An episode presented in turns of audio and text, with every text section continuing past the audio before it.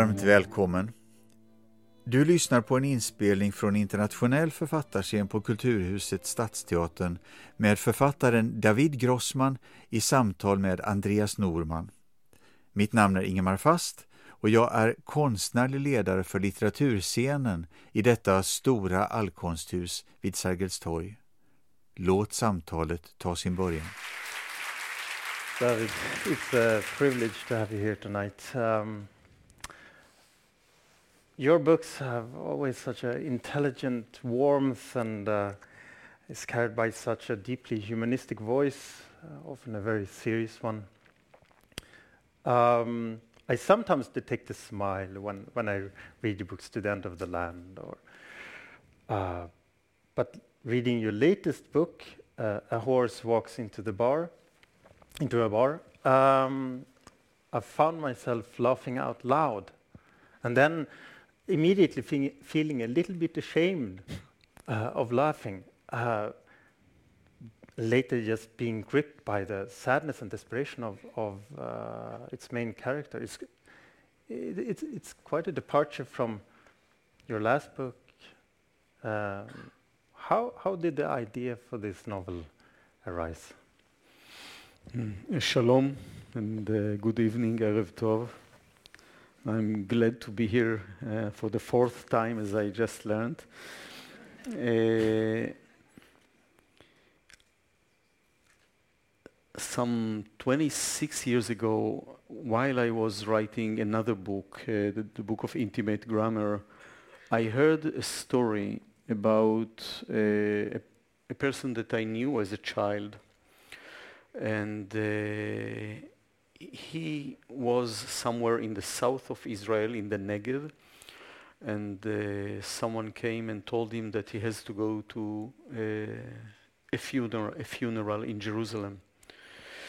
And he, he somehow knew that it's one of his parents, but he didn't know whom it was. And so he had to go from the Negev to Jerusalem, four hours drive, not knowing who died. And this story haunted me because I thought, how could it be that people were so cruel mm. and not telling him who died? Uh, and I also thought that the way people can be indifferent to the sorrow of another human being is such an act of cruelty, but it's very sophisticated cruelty. You do not see, there is no stain of blood on the stage. There is no somebody stabbed in the heart. But it's so cruel and it can really be so devastating. And I wanted to write a story about that, about this situation. A child traveling four hours, not knowing who died on him. And of course, in the way, he starts to believe that he has to decide that it's also on him to decide who, who dies, who died. And uh, then later, you know, father and mother start to quarrel and to fight in his mind and to drive him crazy. Each one of them wants to stay alive. Uh, and, and he becomes, in a way, the executor of either mama or papa. We shall not discover at the end. We shall not make a spoiler of it, of course. Uh, and his tragedy in my story, the tragedy of the, of the child, is that the one he chose, he doomed to die, actually died. And all his life he will live with the guilt of being the executor of, of his parent. Uh, and and in, in the years that came after I heard this story, every time I finished a novel, I said, okay, now I'm writing the story about this child.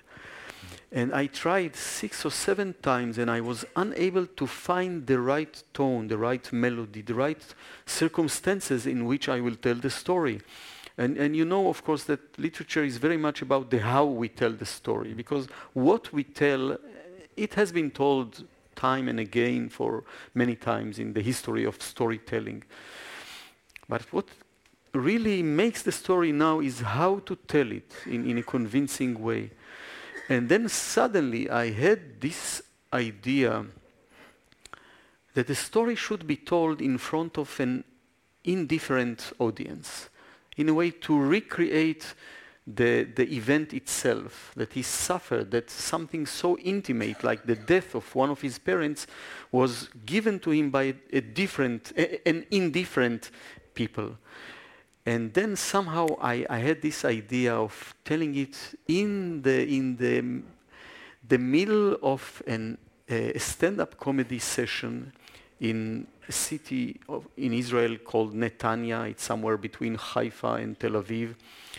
Uh, in a rundown place in front of people who are totally, they, they really could not care less about the intimate life of the comedian. And of course, they, they, have, they are right. You know, they came to be entertained, to laugh, to wash their brains, as we say. And suddenly they find themselves in a very dramatic and even sad and demanding situation. And they don't want to be there. And many of them are leaving the room one by one and then by groups.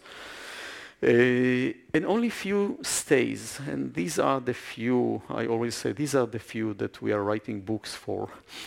they stay. well, the, the, as I say, Dovale, the comedian on stage, and, and then there is the, the, the person who is the narrator, in a way, of the story, Avishai, the, the judge, um, a former schoolmate, uh, who is sitting in the audience, and we are in ways together with him in this awkward situation where we not exactly know where things are going. Um, and there's a fascinating way uh, how you use humor and how it comes into play uh, in the story. I mean, when I read about re read the book, I, I, thought about my own laughter. Um, I mean, you you tell the story of a shocking confession in a way. Um, and we laugh and, and it's, it's un uncomfortable. Uh, you, you, you have Dovale telling jokes and then coming back to his story.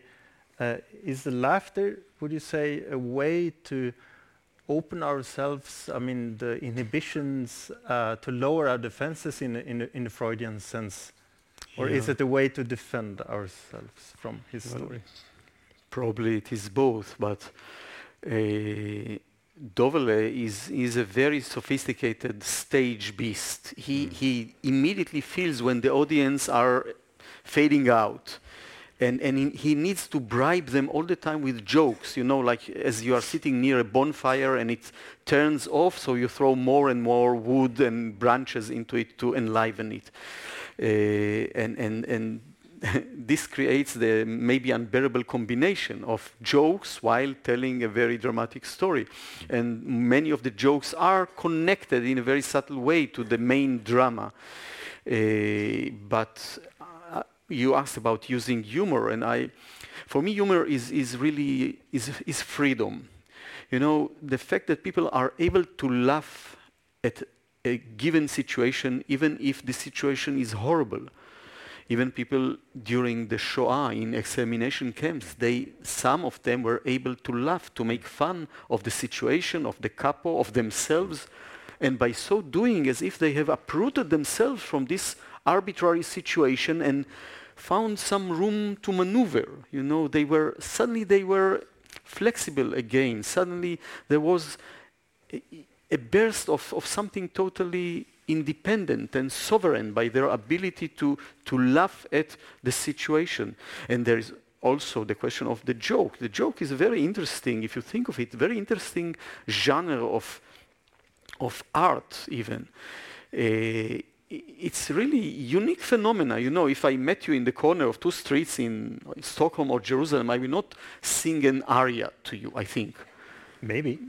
Well, maybe. Yeah, you want to talk about it? no, uh, but, no, uh, I, I, will. I would love to hear yeah, you sing now. But, yeah. but, I will tell you. You know, a Muslim, a Christian, and a Jew were on a plane, and the, suddenly the engine stopped, and you immediately. I don't have to give you an introduction. I don't tell you. Listen, I want to tell you a story, a joke. No, no. I will just start, and you immediately know that I transfer you here to another reality, which is not true, not factual, not totally imaginary. It's a little story about people you don't know and you don't even care, but you are waiting to be pleasured by the laughter that you will laugh in, in the end. And, and it's, it's really unique. And even the laughter, I, I think when I say,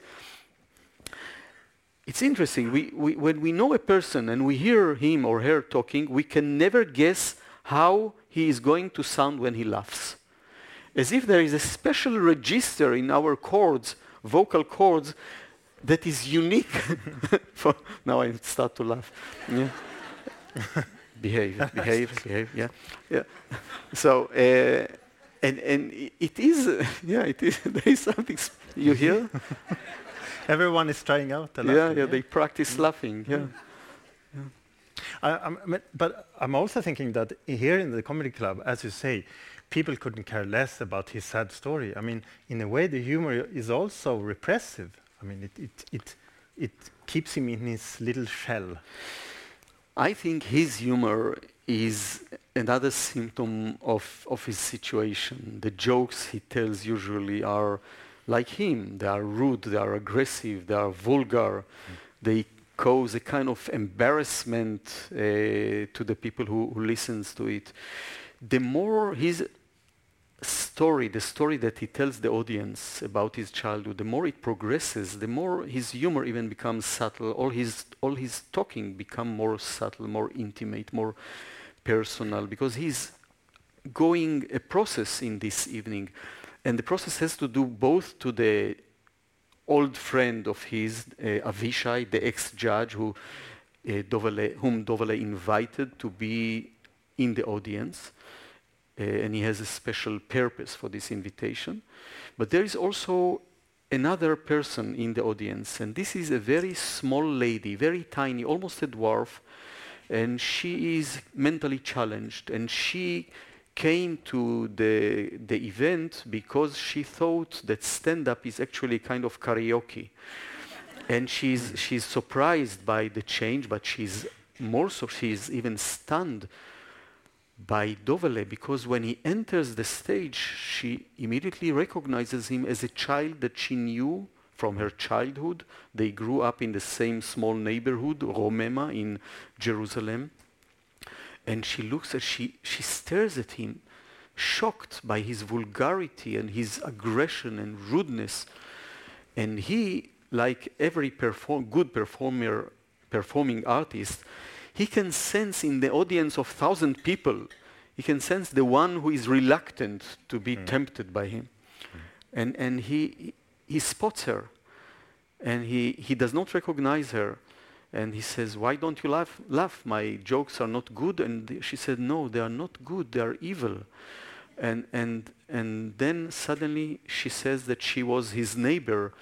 And still he does not remember her. He erased her.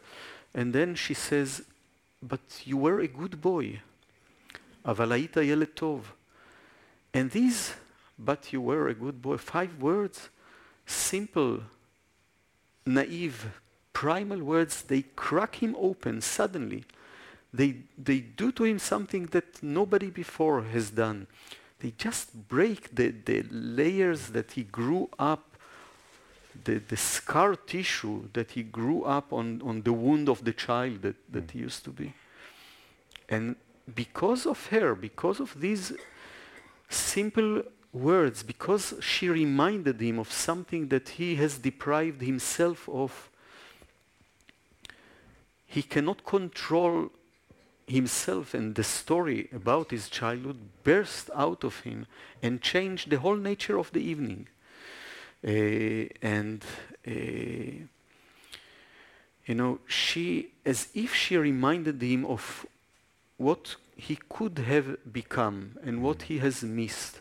And I, I think for me, this book, in one dimension of it, is a book about people who are missing their destiny and missing mm. even their self. And I think we all know people who, because of circumstances of life, because of a certain trauma, because of the pressure and the expectations of their parents, of their friends, of the zeitgeist, of whatever, they deny their real self. Mm. And they teach themselves to live in parallel to the real life that they should have had. You can see people who are trapped in marriages that are wrong for them, that are that are devastating for them. Not here, of course, not in Stockholm, but Malmö, maybe Jerusalem. No, Maybe Oh. Jerusalem. Jerusalem, Tel Aviv. Yeah, I heard rumors. Yeah, or people who are trapped in their wrong profession. Also, a profession that makes them miserable, and they hate every moment of it, and yet they stay there because it gives them some security and some promise for the future. And because we are human beings, we are very flexible and we can dwell and nest in the most distorted situations. We, we, shall, we may make the best of the wrong choice that we have done years ago. You see people who are trapped in the wrong uh, gender and they stay there and they are miserable. And there are all these people and many other ways of missing their real life. There are people who are looking at their parallel life, their real life, and they, they feel that the authentic real life send pulses of pain and of sorrow and of grief because someone has been murdered. Some part of your personality has been murdered by the wrong choice. And, and it is so rare that one gets the chance to reunite with his real self. And I think this is something that happens to Dovale in the end of, of, the, of the story. That Yeah, the, the, there is a certain reconciliation with himself at the end, and, and as you say, the uh, appearance of this uh, little woman uh, is uh, is a sort of a turning point for, for him. It, but I think it's it's not just that she is in the audience; it's also her, the way. I mean, as you said, she she talks to him all of a, all of a sudden, the authentic Dovale. yeah. Uh, but it's also like she is, she has a different gaze, or she looks at him rather, and the rest of the audience just are gazing at him uh, and expecting him to stay in this fake identity. Yeah. Um, and I mean, for me, uh, I, I can't help thinking uh, about the country you're from, Israel, and, and that maybe there, there would have been a different path for, for, for the country uh, if, it, if there had been a compassionate gaze on, on its society or Hmm, that's an interesting idea. Uh, you, you know, u- usually I, I reject any any attempt to make to look at at Dovale as a metaphor for Israel, but uh, it's always like that. I remember uh, I, in one of my books there was a man with a broken leg. Uh, it's called her, her body knows and, and the first question i faced from an italian journalist when it came out in italy is the broken leg a metaphor for the broken zionist dream believe me I, I will not ask that question. yeah I don't i know you will not i know you will not but but uh, w- when i was talking about looking at yourself from at your real destiny or real real even national self yes of course I thought of, of Israel and, and the way we, as I, I see it, went astray from what we could have become. Uh, and, and, and also the feeling that there is something very Israeli about Dovale, this tough exteriority, sometimes uh, rude and aggressive, and a very tender interiority. Yes, and, and, and there are moments in the story where he becomes tender and exposed and gentle. Uh, and you also understand that maybe because of his fragility and tenderness, he needs those layers of, of rudeness to, to cover on him. Uh, okay, yeah. Yeah, um, yeah. I'm just coming back to the jokes again. Uh, as as I say, the the the jokes are a way for him to keep the audience going or, or not going, staying actually, uh, but keep the interest going. uh, and the the the, the wits the, is, is a formula we all recognize, and, and and but it also is something that is static. I mean, it's a, it's a isn't it also a, a, an, an analogy to to the trauma of Dovale? It's it's, it's a it's a story that is sort of just static in him that doesn't change really. Uh, and because of it, the retelling of his story changes. You know, the, the fact that he, in these circumstances of the book, that he gets the chance to tell his mm. story again. He never actually told it to anyone. Mm. It's a story that he kept for himself.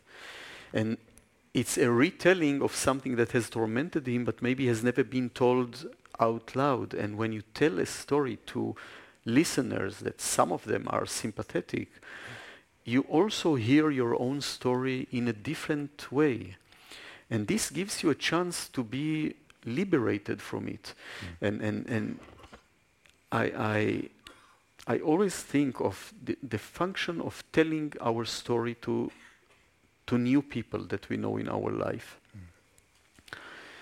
Because every one of us knows how to tell his or her story in the best way. And uh, over the years, we have sharpened this expertise, and we really know how to tell a story of something that happened to us in our youth, in our childhood, how our parents have treated or mistreated us.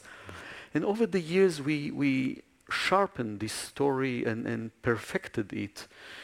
And, and this is our official visit card that we give to any new person that we care for and we want to impress or to gain his sympathy and, and his love. Uh, and maybe we are not aware of the fact of how much we became prisoners of this official story. Mm.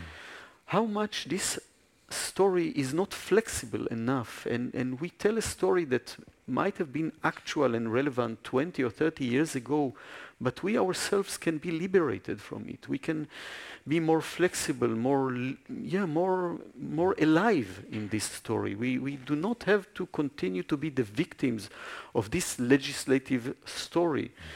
We might look at our parents with different eyes. We might be more forgiving for our parents. We might understand that also parents, our parents, they do have a right to have psychology.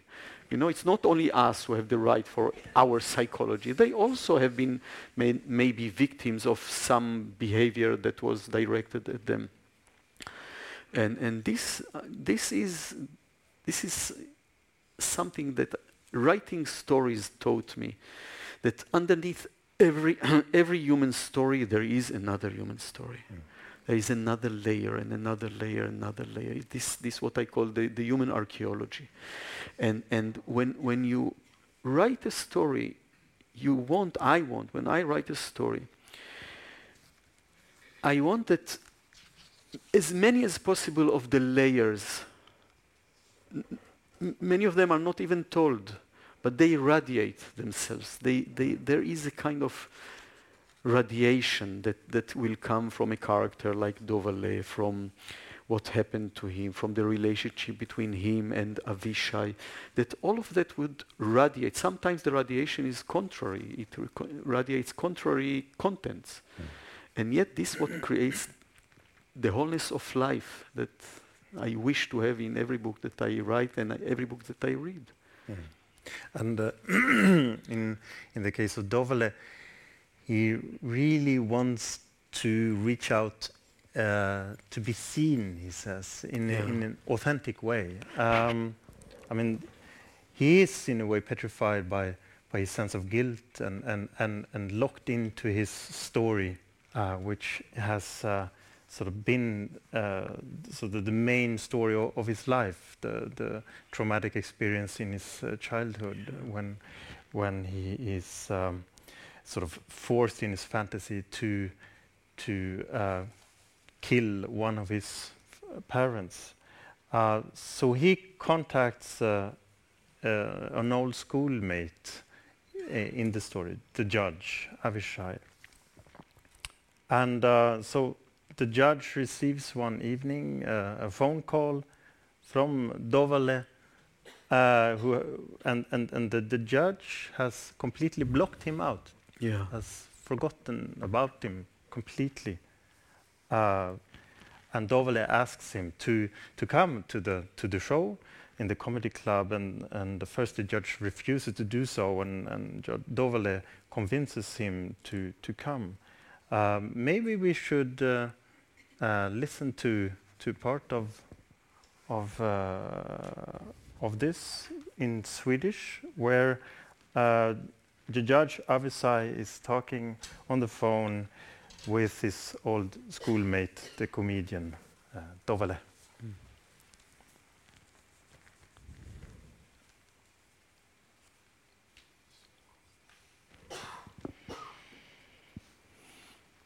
Jag vill att du kommer på min föreställning, sa han på telefonen efter det att han lyckats tränga igenom mitt motsträviga minne och vi hade erinrat oss ett par oväntat hjärtevärmande minnen från tiden då vi två gånger i veckan gjorde sällskap från Bajit Vagan till bussen som körde mig hem till Talpiot. Han pratade om dessa promenader med stor entusiasm. Det var verkligen en riktig vänskap vi inledde där, sa han flera gånger och fnissade med en sorts förvirrande lycka. Vi gick och pratade och pratade. Det var en walkie-talkie-vänskap, fortsatte han och mindes varje liten detalj. Som om, som om det där korta kamratskapet var det bästa som hänt honom i livet. Jag lyssnade tålmodigt och väntade på att få höra exakt vad han ville att jag skulle göra för honom. Så att jag skulle kunna neka utan att såra honom för mycket och återigen få honom ut ur mitt liv.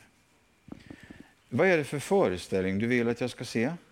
Jag avbröt honom när han pausade för att andas. Alltså, jag, skrockade han, hur ska, hur ska jag förklara? Mm. I grund och botten gör jag stand-up. Åh, sa jag lättat. Det är ingenting för mig. Så du vet vad stand-up är, skrattade han. Av någon anledning trodde jag liksom inte att du överhuvudtaget... Har du sett en föreställning någon gång? Då och då på tv, sa jag. Ta det inte personligt, men det är någonting som verkligen inte tilltalar mig. Med ens bröt jag mig ur förlamningen som belägrat mig från det ögonblick jag svarat i telefon. Om det fanns något mysterium bakom hans önskan, kanske ett vagt löfte, att förnya en gammal vänskap till exempel, så sprack det nu, upplöstes. Stand up. Lyssna, sa jag. Jag är inte din målgrupp. Allt det där skojandet, skämten och spexandet, det är ingenting för mig. Inte i min ålder, tyvärr. Okej, okay, sa han långsamt. Det var verkligen ett rakt svar. Ingen kan anklaga dig för att vara otydlig. Missförstå mig inte, sa jag och såg att hunden spetsade öronen och gav mig en orolig blick. Jag är säker på att det finns många som roas av den här typen av underhållning. Jag dömer ingen. Alla har sin egen smak. Jag måste ha tillagt en del andra saker i samma anda. Jag minns inte allt, som tur är. Det finns ingenting att säga till mitt försvar, förutom möjligen att jag från första stund kände, och kanske även mindes svagt, att den här mannen har samma sorts förmåga som en dyrk. Plötsligt förstod jag att jag måste vara mycket försiktig. Men självklart kunde inte ens det berättiga min attack mot honom. För helt plötsligt, från ingenstans, gav jag mig på honom som om han representerade lättsinnet hos hela mänskligheten i alla dess skepnader. Och det här med att ni tycker, rasade jag, att man kan skämta om allting, varje sak och varje person, allt funkar, och varför inte? Så länge man bara har en liten smula improvisationsförmåga och är snabbtänkt så kan man göra ett skämt eller en parodi eller en karikatyr av vad som helst. Sjukdom, död, krig, allt går att förlöjliga. Inte sant? Det blev en lång tystnad. Blodet lämnade sakta huvudet och lämnade efter sig känslan av nedkyld hjärna. Och häpnad över mig själv, över vad jag hade blivit. Jag hörde honom andas. Jag kände att Tamara krympte inuti mig. Du är full av ilska, sa han. Jag är full av längtan, tänkte jag. Ser du inte det? Jag lider av längtans förgiftning. Å andra sidan mumlade han med falnande röst och en sorts vemod grep tag om mitt hjärta. Sanningen är att jag inte är så entusiastisk över stand-up som jag var förr. En gång var jag det. Ja, det brukar vara som att gå på lina för mig. Varje ögonblick var man nära att ramla inför alla. Missar man poängen med en millimeter eller säg, lägger in ett ord på fel ställe i en mening eller gör en rösthöjning istället för en sänkning och publiken svalnar direkt, där och då. Men sekunden senare smeker man åhörarna på rätt sätt och genast särar dem på benen.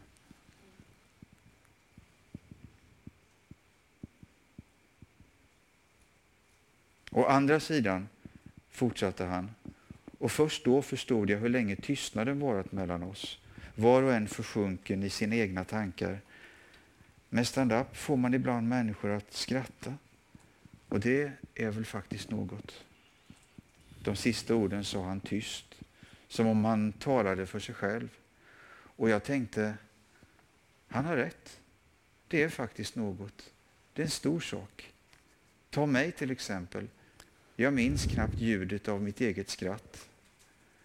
Jag bad honom nästan att vi skulle börja om hela konversationen på nytt. Den här gången som två anständiga människor. Så att jag åtminstone kunde förklara hur jag kunde glömma honom. Hur rädslan inför att minnas en oerhörd och smärtsam sak ur det förflutna långsamt kan försvaga och radera stora delar av ens historia. Vad vill jag att du ska göra? Han tog ett djupt andetag. Tja, nu är, nu är jag ärligt talat inte säker på att det alls är aktuellt längre. Jag förstår det som att du vill att jag ska komma på din föreställning. Ja, men för vad? Varför behöver du mig där? Du förstår, det här är det knepiga. Jag vet inte ens hur jag ska förklara. Det låter konstigt att be någon om en sån här sak.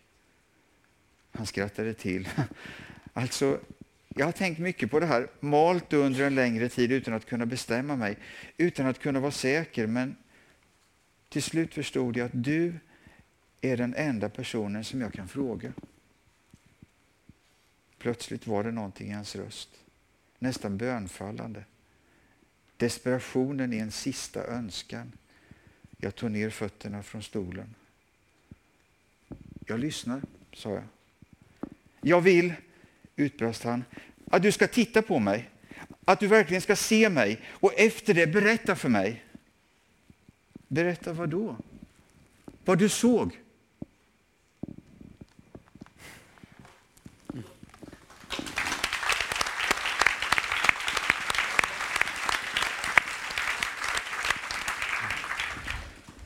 So Dovale, this guy full of self-hatred or self-loathing in a way, he uh, he calls not just any schoolmate, uh, but he calls a judge. That's quite a severe thing to do. what is he looking for? The judge. yeah. what is he looking for? A sentence? What What is it? He really wants? Uh, well, he, he tells the judge, as we just heard, uh, that he, he wants to be seen, mm -hmm. that uh, over the years he followed the verdicts of his ex-friend, uh, and uh, he noticed that the ju this judge has the ability to grasp the, the human being from the roots of him or of her, and to summarize up his personality in three, four sentences. And Dovale, after years of forging his own identity of, as we said, living not his real self, he feels that he needs that someone will look at him and will tell him what, he, what is the radiation that he has. Mm. You know, Dovale has this idea that every human being has a kind of a unique, idiosyncratic radiation that we, we look at someone and we know even if we do not formulate it to ourselves, intuitively we know who this person is. And, and he needs the judge to give him this private verdict. Now, the judge and him, they were friends when they were very, very young. And then, after what happened in, in this place that I described, in this semi military camp in the south of Israel, where both of them were sent. This is, was it's part of our education in Israel. When you are 15, you are going to one of these uh, semi-military camp. I was there. I was in Sde Boker, not in Be'er Ora and I was taught how to crawl on the ground and how to camouflage myself with branches and thorns and how to shoot one bullet of a rifle or to imitate how I throw a hand grenade, all the normal things that every normal child should know when he's 15. And, and we liked it actually. It was, you know, to play like it was like in a movie. Uh, and, and then they meet, uh, Dovale and uh, Avishai, the judge to be. And Avishai, they come from different schools, and the judge suddenly has an opportunity to see how Dovale is treated among his cl uh, classmates, and it's totally different from the Dovale he knows. The Dovale he knows is a very creative, innovative, daring child, imaginative. But in order to be, to be popular in his class, in, his, in the eyes of his classmates he, he pretends to be very vulgar and very cheap and, and rude and obscene and they make fun of him and they hit him all the time and they throw him from one to the other and, and, and then uh, comes this event that when they are out in the field, uh, a soldieress, a female soldier comes and asks, who is Dovale Greenstein here? And he says, it's me. And she says, come follow me. And he follows her. And then she says, hurry up. You have to be Jeru in Jerusalem at 4 o'clock for the funeral. And that's how he learns that someone has died. Uh, and and, and uh, Avishai, in a way, is witnessing uh, what happens to Dovale, but he denies that he knows him. He's afraid that if he is associated with him, he will become the laughing stock of, of, of the friends. And after this event, for 43 years, they, they do not see each other, and suddenly this invitation comes come and look at me and tell me, what do you see? And maybe the judge thinks, maybe Dovale thinks that he wants a verdict for the crime, for killing one of the parents the crime that he, the guilt of which he carries with himself all his life. But maybe he does not want a judgment. Maybe he wants just the sympathy and the sympathizing look of the judge. And maybe the judge himself understands after a while that he becomes the accused, the guilt, the guilty person mm. for his betrayal.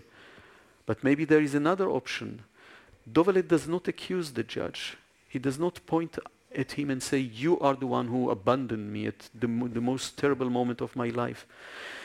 And because he is not accused, he has the, the inner freedom to really feel what he has had, had to deny all his years, Avishai. Because if we are accused, we, we become entrenched and self defensive. But if we are not accused, we get the chance again, to move freely within a story that beforehand had frozen us, had turned us into passive, helpless, paralyzed victims. And Dovale, by the way he tells the story, allows the judge to return to these moments and to feel sorrow and grief for these moments, mm. but not to reject it.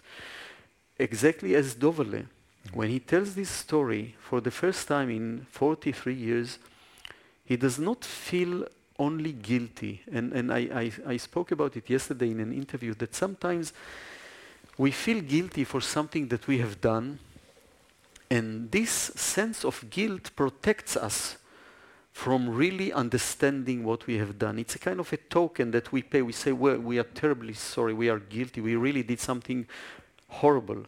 Hmm. But we do not go beyond this sense of guilt. We do hmm. not really allow ourselves to, to understand all the aftermath of what we have done. We just, yeah, we, protect, we, we pay a tax. Yeah, we are guilty. We, it's horrible. We are guilty.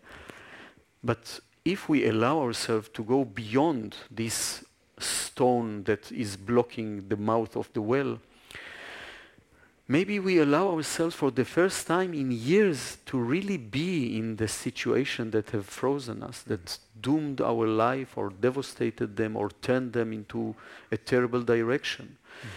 And then we can really feel things that have been deprived of us. And, and Dovale, in the end of the story, for the first time in his life, is able to long for the parent that he has allegedly killed, to feel longing for, for the person.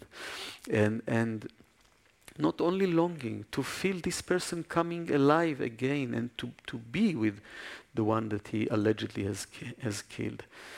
Uh, so maybe because of that I needed a judge. Maybe because of that I needed a woman who does not understand jokes. The little woman, she's like a child. I remember myself as a child when the grown-ups around me were telling jokes.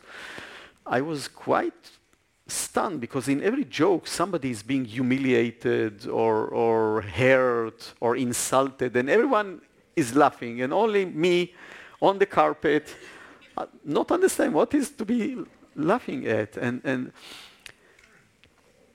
I, I, will go back to something that I said before that Dovale needs the, the way these two are looking at him. Maybe they represent his parents, a mother and a father, but this time the, the right kind of parents who will look at him with sympathizing eyes. And I think that this is something, it's so basic in the story, the need for a sympathizing witness that will accompany our life. The, the wife of the judge who, who, who, she, she died, and because of that maybe he's also very bitter and aggressive. And she told him, when she asked him to marry her, she, she promised him always to look at him with sympathizing eyes, to be Ed Ohed to be a, a, sympathizing witness to his life. And I always think that every citizen deserves such a sympathizing witness to it, that it should be legislated by the government, that we all need someone who will look at us. Because if somebody is looking at us with sympathizing eyes, with beautifying eyes even, maybe we, we remember something that we, we tend to forget that we can be better than, than what we really are. That there is someone who believes that we can be better, that we are not doomed to be trapped within ourselves, but there are other options to us. And, thank you, thank you. I, I, I think sometimes I, I meet, especially young people, and some of them come from very harsh school, and some of them are already criminal or would be criminal, and you look at them and you see that they have not been looked at with a sympathizing uh, eyes. And if they are, if they are given the chance, and I believe if everyone is given the chance to live in beneficiary conditions, well, really so much of our borders can be, can be removed. Yeah, and, and like like Avishai, we uh, in reading the story also in a way have to uh, endure the vulnerability of Dovale. I mean, to to to feel that um, we're listening to to someone we're we're unsure where the story is heading, and uh, Avishai is is uncomfortable. He wants to leave, and uh, but yet he, he, he stays. Um, and this is also very, for me, fascinating quality in the, in the story that you keep the reader unsure about where the story is going and who this Dovale is. It takes quite a while until we actually understand where the story is heading. And I, I think that relates also to what you just said about uh, not being not fixating a person immediately not with a with a gaze reducing someone into something you already know that is familiar that is uh, uh, something that you can put in a box but actually open yourself to to a yeah. person's real story yes because i believe in movement even when i write i walk i all the time walk i, I think i walk some, something like 10 kilometers a day uh, because I cannot sit and I, I need to feel this motion inside me. And, and the characters I, I describe, uh, what I expect from them is all the time to surprise me. Mm. More than that, to betray me. You know, to take me to places that me, in my limited life, I will not dare to go. I say to betray me, and now I think of it, maybe they are more loyal to me than I dare to be. Yes, but uh, they, they should take me beyond my boundaries and, and my, my limitations. And as I said, to surprise me. And I like this feel, uh, when I do this movement, I suddenly, I remember I once wrote a play that is called uh, Ricky, Kindergarten uh, Children, something like that. It's about nine children in a kindergarten for two days and what happens to them in these two days? They, are, they were played by grown ups, but after five minutes you forgot. When you saw the people, you, you immediately saw the child, the very active child that was in every one of the actors.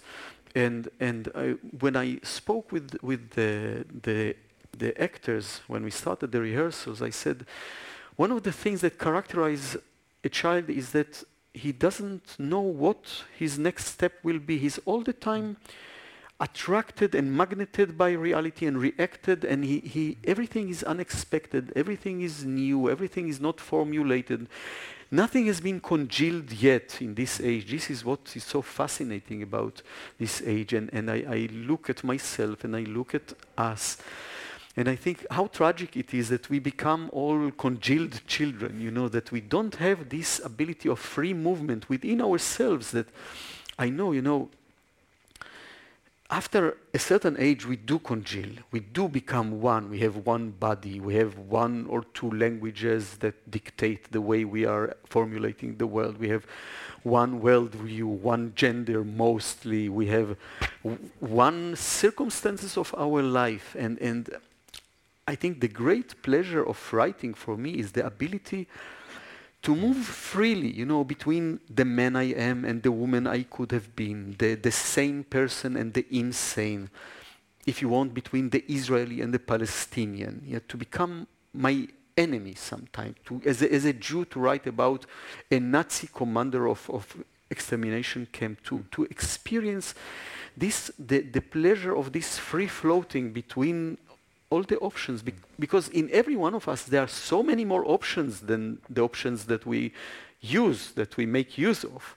We, we doom ourselves to a kind of narrowness. Mm. Now, when, when you write, you get this ability to free float, to mm. experience, to explore all, all these other selves that are inhabiting, inhabiting or that are populating yeah, mm, you, yeah, and and you you can be them, you can become them. I remember when I was writing uh, the, the woman who escapes the news uh, to the end of the land, it's called in English, Isha Borachat Mibsora.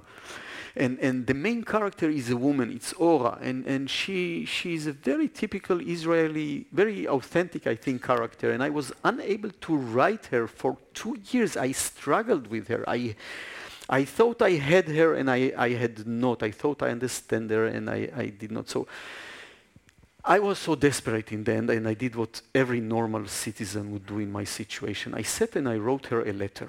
Just a letter, not mm. mail or something, just a letter uh, telling, come on, why, why do you behave like that? Why don't you collaborate with me? Why don't you surrender to me? And then, you know, before I got to the, the end of the first page, I understood how stupid I am. It's not her that has to surrender to me. I have to surrender to her.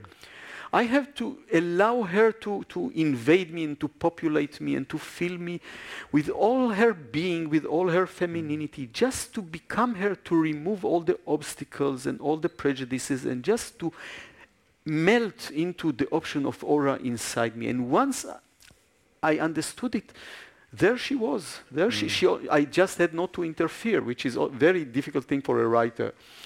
Because we tend to impose ourselves on our characters. But the thing that I learn more and more, the more I age in my writing and in my life, is just not to interfere, to allow the characters to, to be with capital B. Mm.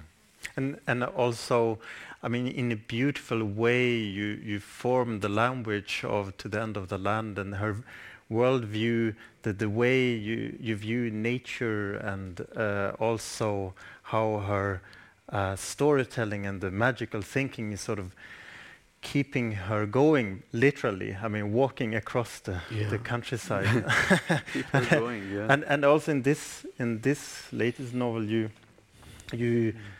you invite uh, in a profound way the language of Dovale.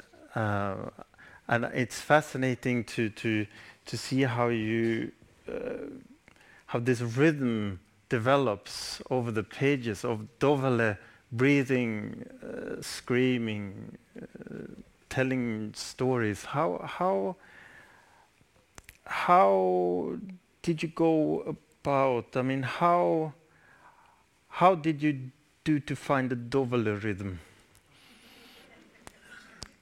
Again, just allowing him to be. Uh, but yeah. how did you show? Did he knock on your door? The I, really I don't know how to answer. Uh, I just know mm. that after a while it didn't come from the first page, and I, I mm. didn't. I, I never saw a stand-up comedy session in my life, not hmm. before mm. and not after. Never. -hmm. And, and like the judge, I have quite heavy criticism about this uh, art.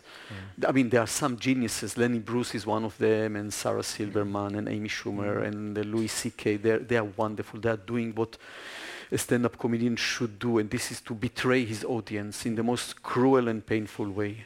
The art of stand-up comedy is the art of betrayal. Mm. Uh, because in the in the beginning you you form your audience as a one collective and you use all the the passwords of actuality, of television program, of politics, of all this, and they are all wallowing in this sentimental, self-righteous feeling of being one and being together and understanding each other and being very self-righteous. And then the good, the, the great stand-up comedians should come out of this collectiveness appear from an unexpected point of view and bite them like a snake. This, this should be the heart of it. Mm. Most stand-up comedians are only flattering their audience and mm. flirting with him, mm. and it's, it's a missing of the, the, the, power that they, they do have. Mm. But of course, you cannot be a man of our time without being exposed to stand-up comedy. It's, it's everywhere, yes. Even sometimes the, the news magazine, they look like a stand-up comedy. You know?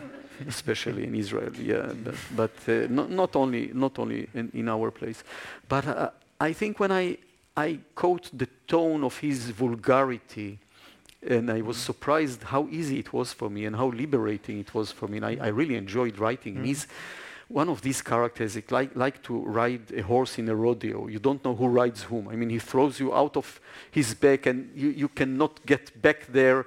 He's really very difficult to trace. And, and, and I, I followed him. Uh, and I enjoyed tremendously writing the jokes or inventing mm-hmm. jokes. And mm-hmm. the, the book now is translated, I think, into something like 25 languages. And mm-hmm. people, s- there's a, a phenomenon. People send me jokes to insert in the new edition.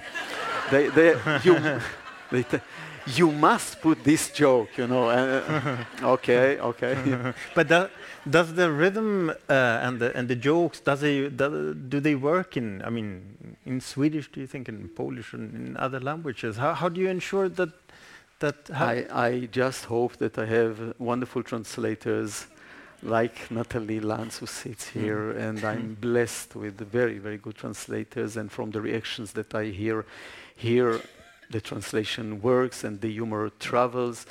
And even when it's not when it does not travel, it also shows something about uh, Dovale and his inability sometimes to, to, to make people laugh. Uh, but yeah, there, there, was a great, of, great pleasure, liberating pleasure in, in writing him. I already miss him. Uh, uh, um, it's a sweet image you, you, you mentioned before that uh, as, a, as a young as a young David, you you were uh, listening to the grown-ups and you didn't get their jokes, but I guess by now you have gotten most of them. Uh, yeah, well, some of them. Or, or do, you, do you have a do you have do you have a favorite? Do you have yeah. a favorite in your book? in the book, well, uh, there is one, yeah, yeah. I think one of them I, I really like. Uh, I, I, like many of them, but the, it's it's the story. I, I, mean, one joke is not concluded. And this is a joke that starts with a horse walks into a bar. Mm. This I left open, and everyone can feel it. And there are many good jokes about horse come into a bar. But I'll tell another joke. It's about the parrot. Uh, this guy, he had a parrot who was cursing like a criminal, you know, like a prisoner in jail. Day and night he cursed from the moment he opened his eyes until he was put to sleep. He, he, told, he, he shouted terrible words. So uh, his owner, who was a very gentle, tender, and cultured guy, didn't know what to do with him. So he, he begged him, and then he threatened him. The, the parrot wouldn't listen to him. So the guy, in the end, he had no, no choice. He catch the parrot, puts him into a closet, and locks the closet. The parrot curses even worse. He curses in Yiddish even now. and the guy feels terrible that his neighbors will hear and what will they think of himself. So in the end, he opens the closet, take the parrot, goes to the refrigerator, open the freezer, put the, the parrot in, close the, the door of the freezer. There is a flow of filthy words coming from inside, but then after a minute or two, silence. Another minute. The guy starts to be worried. What if the parrot gets hypothermia there? What if he dies? What God knows. He opens the door of the freezer. The parrot comes with very unsteady, trembling feet, goes up the shoulder of the owner and says, Master, from this moment on, not even one filthy word will cross my lips. The guy couldn't believe his ear. And then the parrot says, Excuse me, master, what exactly the chicken has done? it takes some seconds to understand. Thank you. it, it is liberating.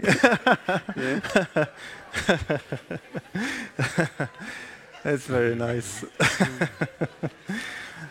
yeah. some, some I'm all of a sudden started thinking. Everyone started thinking about jokes they've heard. Yeah. I guess now.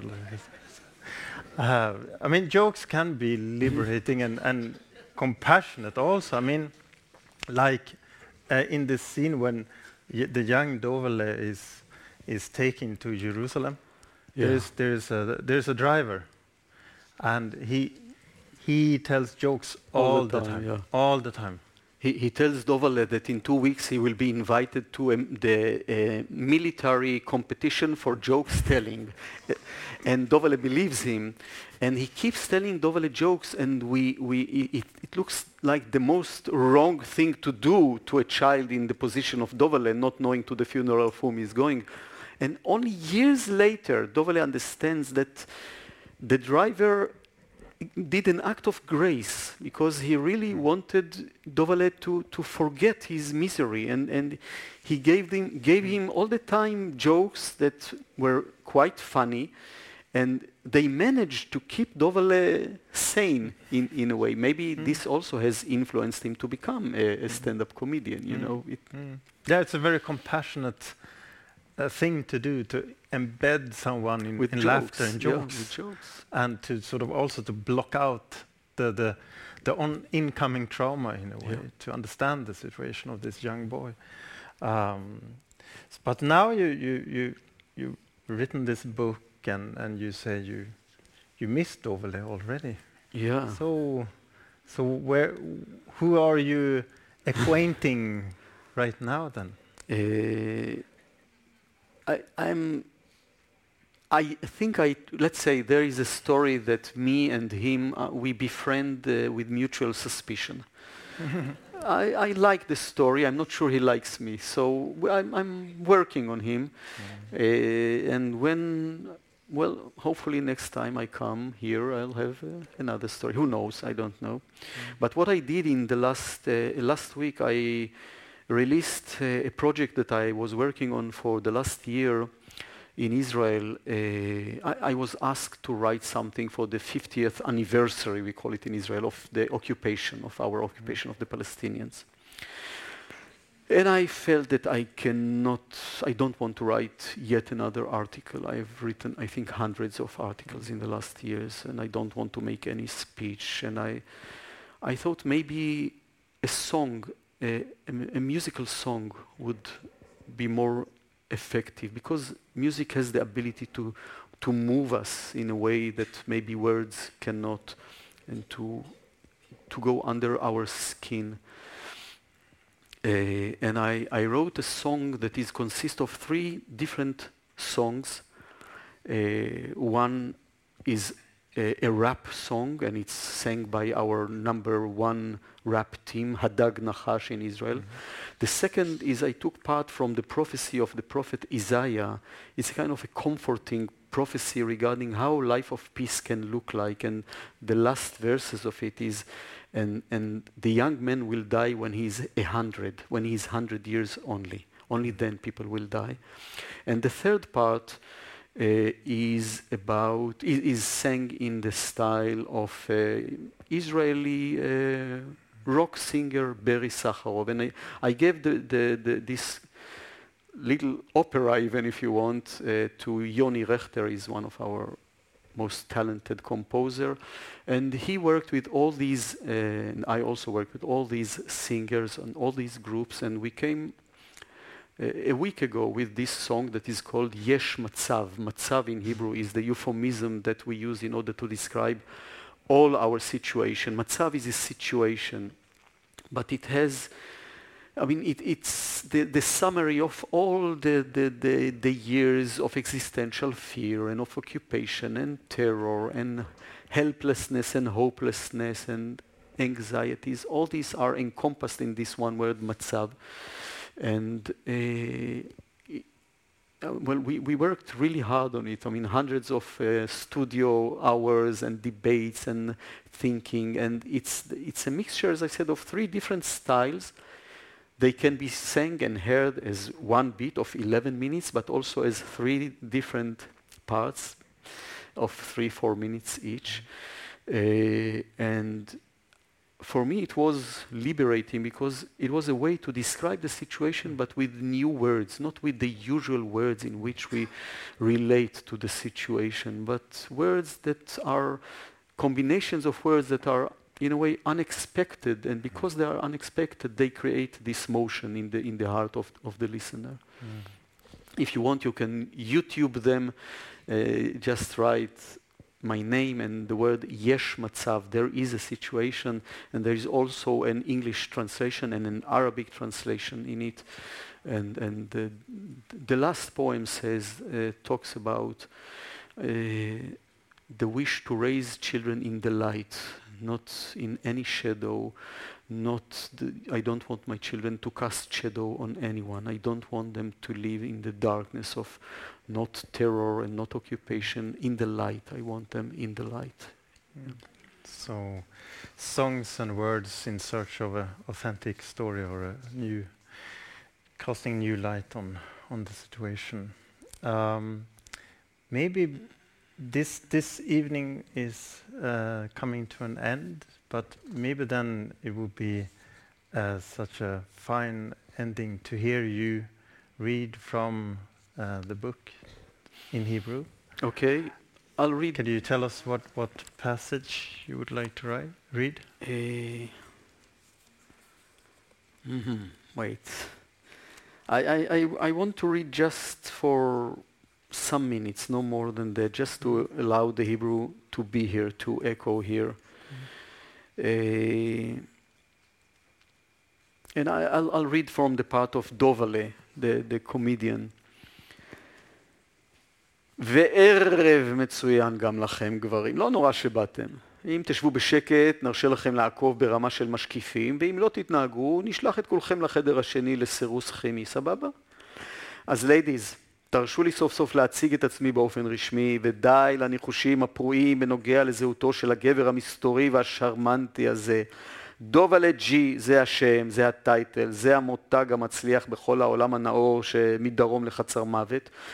וגם קל לזכור, דובלה כמו רבע עופלה, או כמו רואים כבר את הסוף עלה, וג'י כמו הנקודה בבת זיננו, וכולי שלכן, בנות, טרף לפנטזיות הפרועות, הכי פרועות שלכן, מעכשיו ועד חצות. ולמה רק עד חצות? אתן שואלות באכזבה. כי בחצות אני יוצא הביתה, ורק אחת מכל היפהפיות שכאן תזכה להתלוות אליי ולהתמזג עם גופי הקטיפתי ללילה של מגעים ורטיקליים והוריזונטליים, אה, בעיקר ויראליים, וגם זה כמובן רק כמה שירשה לי כדור העושר הכחול שנותן לי לכמה שעות, בעצם משאיל לי את מה שהסרטן בפרוסטטה לקח. פתח סוגריים, כזה אידיוט הסרטן הזה, אם תשאלו אותי. ברצינות, תחשבו, יש לי כאלה חלקים יפים ומושכים. אנשים מגיעים מאשקלון להסתכל ביופי הזה. תפוח העקב שלי למשל. והוא מסתובב ומפנה את גבו לאולם ומניף לאחור בחינניות את מגפו, או הירכיים החטובות שלי, או החזה המשי, או השיער הגולש. והנה הדגנרט הזה מעדיף להתפלש בפרוסטטות, לשחק בפיפי, מה זה התאכזבתי ממנו, סגור סוגריים. אבל עד חצות, אחיות שלי, אנחנו נעיף את הגג פה, בצחוקים, בחיקויים, בלקט מההופעות שלי בעשרים השנה האחרונות, כפי שלא נכתב במודעות, למה מי יזרוק שקל על מודעה בשבילי, חוץ מאיזה בוקס הגודל בול בחינמון של נתניה. אפילו פתק על העץ לא שמו הזונות, חסכת עליי יואב, אה? נשמה, על הבריאות. פיקאסו, הרוטוויילר, שהלך לאיבוד, I know that you will recognize these words, פיקאסו, הרוטוויילר, שהלך לאיבוד, קיבל יותר זמן מסך ממני על עמודי החשמל פה, בדקתי. עמוד עמוד עברתי באזור התעשייה, סחטיין, פיקאסו, שיחקת אותה, גם אל תמהר לחזור, תשמע ממני באחריות. הדרך הכי טובה שיעריכו אותך באיזה מקום, זה לא להיות בו, לא ככה? לא זה היה הרעיון שעמד מאחורי הקמפיין של אלוהים בשואה?